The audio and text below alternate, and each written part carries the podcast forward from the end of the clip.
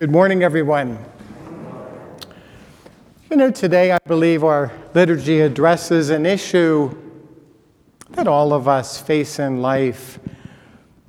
You know, as people, we are so impatient. We want what we want, when we want it, how we want it, and we want it now. We have a hard time waiting for things allowing life to unfold before we get what it is we want.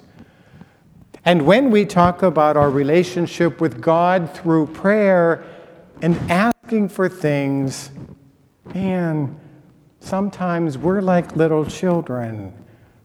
We have no tolerance for waiting. Both of our readings today deal with waiting.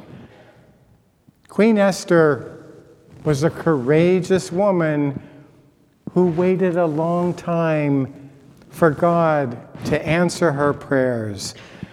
She was married to the king of Persia, who was going to annihilate the Jewish race. And she prayed that she would have the courage to stand up to him and persuade him not to do it. She waited, prayed, and waited until her prayers came to fruition. How many times in the Gospels does Jesus remind us that all we have to do is ask and we will receive, knock and the door will be opened?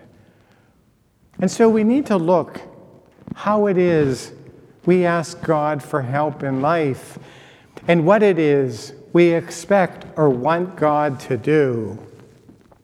You know, I remember when I was, I don't know, probably fifth grade, fifth or sixth grade, my grandmother was very sick and she was probably going to die.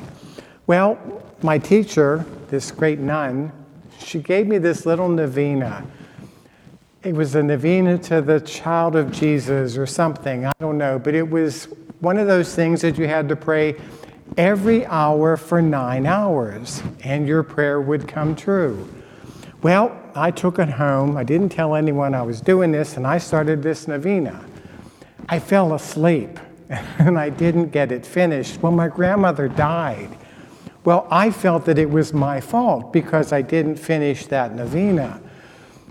And oh my God, I was so upset. And I told my teacher, sister, that, I, I, that she died because I hadn't done my part of the deal. I didn't finish my prayers. Well, she didn't do a good job explaining to me why that wasn't the case. But I think that it's indicative of how we all are in our relationship with God.